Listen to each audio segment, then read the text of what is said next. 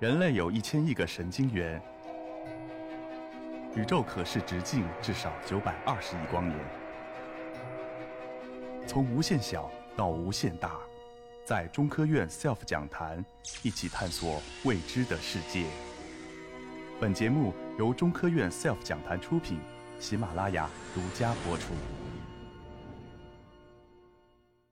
呃，各位现场的嘉宾啊，以及在我们网络上看视频的小伙伴们，大家下午好。啊，大家一提起钻石，可能都感觉到挺熟悉的啊，因为这个东西呢，也都知道它是一个奢侈品，确实很贵。但是呢，对于钻石，它真正的应用啊，可能并不是所有人都非常熟悉。啊，今天在这里呢，我给大家来做一个汇报啊，就讲一下这个钻石的前世今生。我是李贺，来自于中科院宁波材料技术与工程研究所。那么，钻石实际上它还有一个小名啊，或者是它有一个别名，它叫金刚石。啊，宝石级的这个金刚石呢，我们把它称作为钻石。它在最开始发现之后呢，就跟权力和财富就联系在了一起。那么，呃，尤其是王室啊，这个英国王室，他们就很喜欢这个钻石。在英国女王登基的时候，她手持权杖啊，头戴这个王冠。那么，在这个王冠上啊，她镶嵌了一颗啊一百多克拉的这个钻石，叫光之山钻石。而在她手里拿的权杖上镶嵌的那颗大钻石——非洲之星，更是重达了五百二十多克拉。那么，这两颗钻石啊，它们都来自同一颗天然钻石——库里南一号。啊，这么大的钻石，那么非常非常稀有，可以说在那一个时啊，在很很长的一段时间呢，这个钻石一直是属于王室啊所拥有的这么一个很尊贵、很享啊、很展示他们的权势的这样的一个啊一个物品。那么后来呢，那个钻石开始逐渐的走入寻常百姓的家里。那么有一个公司叫做戴贝尔斯。啊，戴贝尔斯公司呢，它的主营业务就是钻石、钻石和钻石的产品。啊，他们那个为了推广自己的钻石呢，首先在一九三九年的时候，啊，他们就推出了一个四 C 规则。啊，这个四 C 规则呢，就包括了它的重量，用克拉来衡量；啊，它的颜色、纯净度以及它的切工。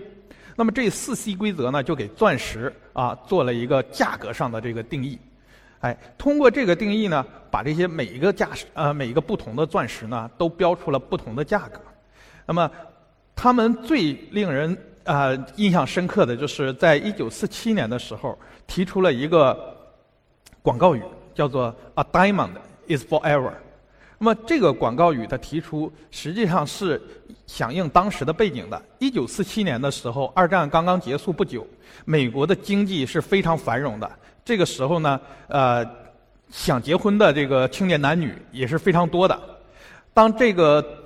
呃 “Diamond is forever” 这个广告语提出之后啊，这个就把钻石跟纯洁的爱情连接在了一起，因此呢，促使它的这个销量大幅度的增长。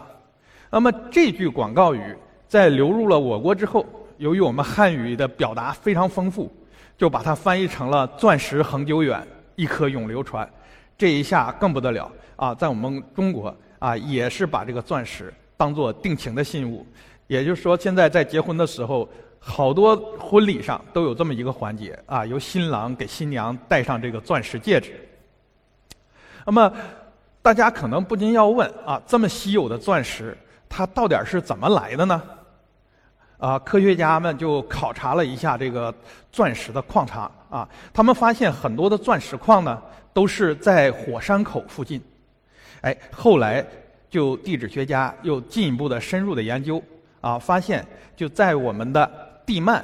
也就是说离我们地表大约是一百五十公里到两百公里啊，这个附近的这个啊那个化学的物质啊，在这个。高温和高压的作用下，啊，它不断的挤压，经过了千百万年，啊，这个不断的这个缓慢的这个发生的这种化学变化，物理化学变化，啊，经过火山的喷发，它们来到了地面，啊，在这里边，在火山口，它不马上就冷却下来了，最后就形成了这个钻石，啊，有的时候呢会下一些大雨啊，这个雨水呢会把这个钻石呢冲击下来，从山上冲击下来，哎，到达了河流里。那么这些钻石呢，当水流变缓的时候，就沉积在河床。所以呢，啊，现在很多的钻石矿呢，基本上来说，要么是在火山口附近，要么就是在附近的这个河床里。那么这个是我们地球母亲对我们人类的这个馈赠。那么另一个方向呢，就是说在调研的那个。矿石的时候啊，那个金刚石矿场的时候，发现呢，哎，他们很可能是天外来客给我们带来的礼物。比如说，在俄罗斯的那个东西伯利亚的一个大大的那个金刚石的矿场，啊，人们发现了巨大的陨陨石坑，在这个陨石坑里边就发现了很多的这个钻石，因为每年。啊，经过我们地球的这个天外来客都有非常多。我们夏天有的时候会看到很多的流星啊，流星雨，这些都是天外来客经过我们地球啊这样的一个那个场景。那么有一些啊，这个天外来客呢，他们可能就觉得想在地球上歇歇脚，于是呢就到了我们地球上。那么他们到达的这个速度呢是非常非常快的，跟地球的接触呢也是很粗暴的。啊，这样呢就产生了一个巨大的爆炸。那么释释放出来的能量呢，大概相当于几百颗原子弹的这这个同时爆炸的这个能量。因此呢，在这个陨石撞击的这个附近呢，就一下子形成了钻石啊那个很喜呃很喜欢的这么一个环境啊。那么就形成了这个钻石矿。那么钻石是不是能够人工合成？一直是我们啊那个科学家啊所想探讨的这么一件事情。那么受到了呃这个钻石成因的这个启发，我们是不是可以按照地球母亲做钻石的这个呃环境，以及天外来客的这个给我们带来钻石的这个环境，我们模拟那个现场啊能不能做钻石呢？那么人们呢就又进行了深入的研究。哎，在呃十八世纪末期的时候。人们发现了这个亮闪闪的钻石，它的主要的成分啊就是碳元素，它跟那个貌不惊人、黑黢黢的石墨实际上是同宗的兄弟，啊，他们可以说是异母同胞。那么，是不是我们可以把这个便宜的石墨，而且储量特别丰富的石墨啊，转化成这个我们稀少的昂贵的钻石？啊，人们就探进进行了一些探索。那么，首先我们来看这张啊彩色的图片，这是一个碳的相图。啊，我们可以看到，在这个白色的这区域里边，啊，一般来讲，它这个地方的温度啊比较高，哎，压压力也比较大。那在这个区间里边，哎，是我们钻石形成的一个那个稳定稳定形成的这么一个区域。而在下方这个红色的区间。这个地方呢是石墨啊比较稳定，钻石亚稳定的这么一个状态。那么我们就可以想象，如果我们用高温和高压模拟地球里边的环境，就应该可以能够获得我们想要的这个人造钻石。那么最初开展这个活动的啊，这个就是记忆公司，美国的记忆公司，他们呢采用了一个两面顶的压机，哎，成功的就合成出了。人人造的这个钻石，高温高压法的钻石，我们来看一下当时他们所用的装置。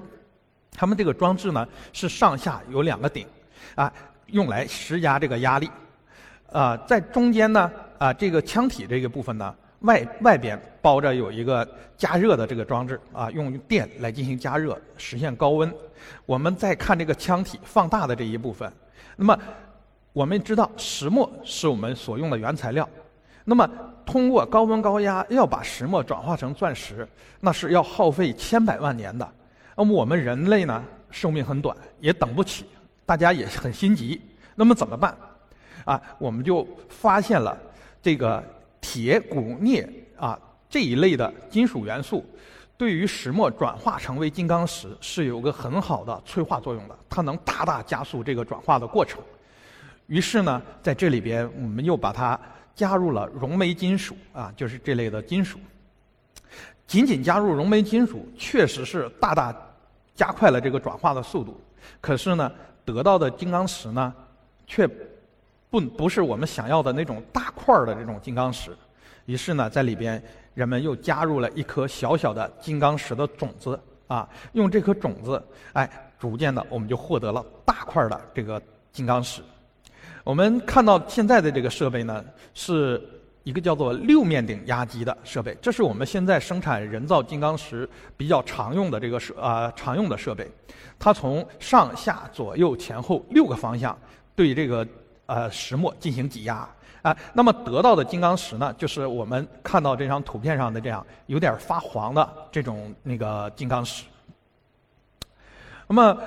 我们再回头，当时啊在这个高温高压法实现了那个人造金刚石的合成之后呢，啊，有另外一批人啊，这个也是美国的美国人，他们呢又采取啊又采取了另一种方法，叫做 CVD 的方法，也就是化学气象沉积的方法，来实现这个单晶金刚石的那个生长。他们在一个管式炉里边啊，通过加啊，通过加压通入了一些气体啊，加加温，通过啊，还有通入这个含氮的呃含碳的气体啊，然后在里边实现了也是少量的这个人造金刚石的生长。那么我们来看一下现在我们用的化学气象沉积的那个设备，那么主要就是一个这样有一个炉子，在这个炉子里边呢，我们要能够提供能量啊，而且呢要有。要有能够往里通通入的这些碳源啊，然后呢还要有一个那个托盘儿，托盘儿上边就是我们的金刚石的啊那个紫晶，我们也是把它当做金刚石的种子。那么另外呢，我们的这个微波是提供能量的，我们可以把它看作我们的太阳。哎，我们的甲烷，我们那个就可以把它看作这个是呃那个。沉积的这个雨露啊，当太阳照在这个雨露上啊，我们就把这个甲烷呢，给它变成了碳的等离子体和氢的等离子体。那么这个碳的等离子体就像雨一样浇在我们这个种子上，在上面就生根发芽。那么实际上这个碳在到达了我们这个金刚石的这个种子上之之后呢，它实际上形成的更多的是石墨相啊，是石墨，而不是金刚石。金刚石的比较少。那么这时候就需要借助氢气，我们这个氢气就像一个高压的水龙头，把这个石墨从这个表面给它清除掉。那么这样我们就获得了很好的这个单晶金啊金刚石。我们看到这个高温高压法和 CVD 法，它们都能够实现这个人造钻石的这个制备。那么但是高温高压法呢，由于在里边呢，很多时候是含有大量的这个氮。啊，含有氮元素，因为我们空气中有含大量的氮，那么它显得有些发黄。而 CVD 法呢，一般来说它比较好控制，而且它得到的这个人造钻石呢，哎，它的那个颜色呢是比较透明的啊，比较透明的。那么而且呢，就是说 CVD 法相对于高温高压法还有一个更大的好处，就是我们想要制备更大的钻石的话，那么尤其是两克拉以上的钻石。CVD 法是一个更好的选择。那么我们团队呢，就一直在尝试在实验室里边种钻石。那么我们这个团队呢，叫做功能碳素材料团队。顾名思义，我们研究的就是碳啊，跟碳相关的这个材料。那我们现在这个团队呢，大概有四十几人啊，有四十几人。那么我们在刚开始种钻石的这个时候，首先面临着一个最大的难题，就是我们缺少工具。大家都知道，工欲善其事，必先利其器。我们没有这个合适的装备。那么，当时我们在国内想要合成出高品质的单晶金刚石的话，那么需要采用的装备呢，一般来说是从日本进口。那么这个装备是非常昂贵的，啊，换成人民币大概需要三百万人民币，啊，而且呢，他还不给你配套这个相相应的工艺，也就是说，给你这个炉子，你还要自己去开发这个配方。那么我们就对这个进行了研究啊，经过研究之后，我们成功的在我们国产的 CVD 装备上啊配套了合适的工艺，生产出了这个单晶金刚石。那么国产的这个装备呢，它的价格仅相当于国外装备的十分之一啊。那这样的话，我们就能够把这个 CVD 生产金刚石呢进行了产业化。那么到目前为止，现在承接我们产业化。呃，过程的这个公司啊，宁波晶钻啊，它呢每年年产的这个钻石啊，能达个能达到二十万克拉啊，已经相当已经是相当可观。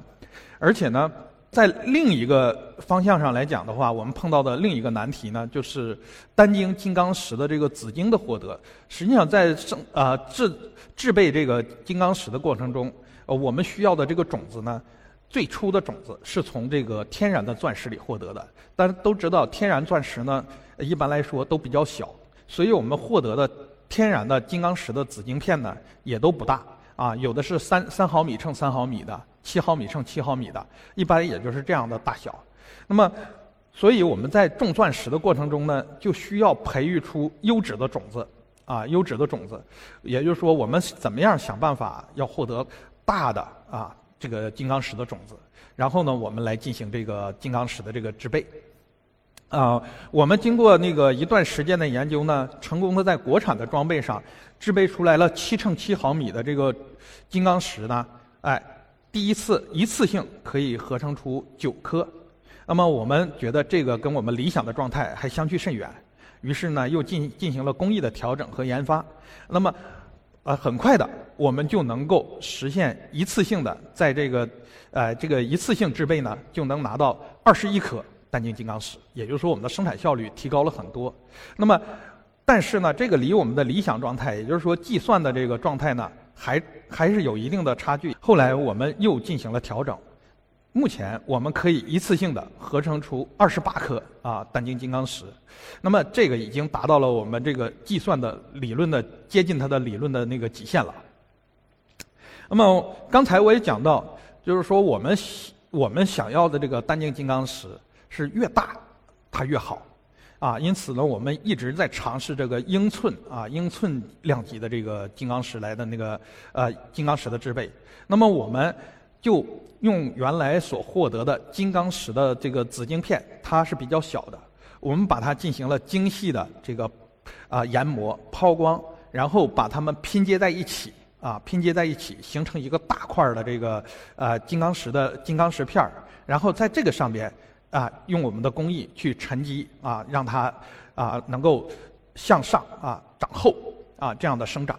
那么，当长到一定的厚度之后，我们停下来，用激光把下面有缺陷的部分把它切割掉。切割掉之后，然后再去重复这个过程，一点一次一次的重复。那我们可以看到这个右下角的这张图片。右下角这张图片呢，是那个国外报道的一个用拼接法啊合成这个单晶金刚石的这么一个图片。我们可以看到这张图片上那个金刚石的这个金刚石片上呢，还是有很多的这个缝隙的，也就是说它的缺陷还是很多的。那么上边右上的这这个图片呢，是我们自己做的这个单晶金刚石，我们可以看到它的背面还是有一个缺陷的，大概七个微米左右的这么一个缝隙。但是它的正面，我们已经看不到这个缝隙了。那我们就是在这个基础上啊，不断的进行合成生长，最后拿到了没有缺陷的这个大面积的这个单晶金刚石的紫晶。那么，有人很多人都问，就是说你们做了这个单晶金刚石，你们到底是要干什么用？我们在中国呢有一句传统的俗语，叫做“没有金刚钻，不揽瓷器活”。啊，也就是说，金刚石它老早就作为我们生产生活的这么一个工具了啊，比如说我们拿它用来锯瓷，是吧？那么从这个上，从这个角度上来讲啊，金刚石的这个机械的硬度啊，这是我们它利用它作为工具的一个很好的那么一个特征。我们来看一下，在这里边这张动图上啊，这个是金刚石的刀具，哎，对铝合金这种材料进行加工的那么一个视频，哎，我们。就通过这么简简单单的这个切削的加工，我们就得到了下边这张图上可以看到它的表面非常光滑的这么一个啊一个那个一个一个零件啊，而且这个零件上我们可以看到它都能够反射出来的这种镜面的这种那个特性啊。那么在这张图片的边上啊，我们看到的那张从下边往上照的那个是我们啊。现在的天眼 Fast 啊，它下边的这个支架，这个支架呢也是用铝合金来制造的啊。那么它的加工也都是采用了金刚石的这个刀具。在那个右上的这张大照片啊，这个呢是我们一个很复杂的这么一个工件儿工件儿的加工过程。那么如果用传统的加工方法那么加工这样的一个复杂工件儿啊，它呢需要的时间是非常长的，而且还要需要精密的研磨、抛光。可是使用了金刚石的这个精密加工刀具之后啊，那我们的加工效率得到了大幅度的提高，而且我们不需要再进行精密的研磨了。那么除了这个以外，我们在这个人造钻石的里边还有很多方面的应用。那么这里边呢，我举这四个例子啊，这四个例子呢是我们现在课题组里边啊曾经或者是现在正在从事的一些研究工作。那比如说第一个。作为激光晶体、激光拉曼晶体，那么我们金刚石呢是一个具有很好的光学应用前景的这么一个晶体，光学晶体，它对于很多的光的透过率都是非常好的，并且它有其他晶体所不具备的优势，就是它的散热能力是非常好的，它的散热能力，呃，可以说是远远优于其他的这个其他的单晶，啊，而且呢，在这个里边，我们通过这个这个。单晶金刚石的激光呢，它可以，哎，获得一个激光的拉曼的增益，也就是说，我们用这种方法可以去调节这个激光的波长。而我们用这种办法呢，获得了黄色的这个激光。啊，这个黄色的激光呢，我们一方面可以用它作为远程的这种激光的信息传输，另一方面，它也是一个人眼人眼安全的激光，可以用于眼科的这个手术。那么，我们也都知道，就是说我们在计算机。啊，电子行业里面有一个很著名的摩尔定律。那么这个摩尔定律呢，实际上就是指我们现在的这个呃器件儿啊，这个芯片的这个芯片，它呢每十八个月，它的芯片上的集成度啊就增加一倍，而且它的成本又降低一倍。那么随着这个硅芯片的这个不断的发展，那到到了现在，啊，这个摩尔定律呢已经逐渐的开始失效了。哎，也就是说，我们现在一张硅一个硅芯片上集成的这个呃晶体管啊，已经达到了几乎接近于极限的地步。那么是这样的一个高功率的芯片，它实际上受制于它的温度的它的热量无法散出。那么硅的散热能力跟金刚石比起来，那差的很多。那么因此呢，下一代啊芯片呢。我呢觉得是可能就是碳基的芯片，也就是说金刚石作为热沉积板啊这样的一个芯片，它可能会带来我们的计算机行业的一个颠覆性的这个颠覆性的成长。啊，另外呢，我们也可以利用金刚石的这个光学性质，将它做成啊太赫兹的光学窗口，以及利用金刚石和它那个表面的一些。那个石墨烯的原位转化形成金刚石石墨烯的异质结结构，然后来做这个高能辐射粒子的探测。那么在这里边，我们再介绍一下金刚石有一个很有趣的这么一个现象，因为金刚石里边这个它这个碳呢是呈正四面体的这么一个结构。那么在这里边，如果某一个位置上的碳，它被我们空气中的氮原子所取代。啊，在这里边呢，就很容易形成有一个空穴。那么这样的有一个氮，有一个空穴，这样的结构呢，我们把它叫做 N-V 色心。啊，大家很奇怪，为什么叫做色心呢？就是因为这种结构的时候，啊，金刚石呢是能够发出荧光的。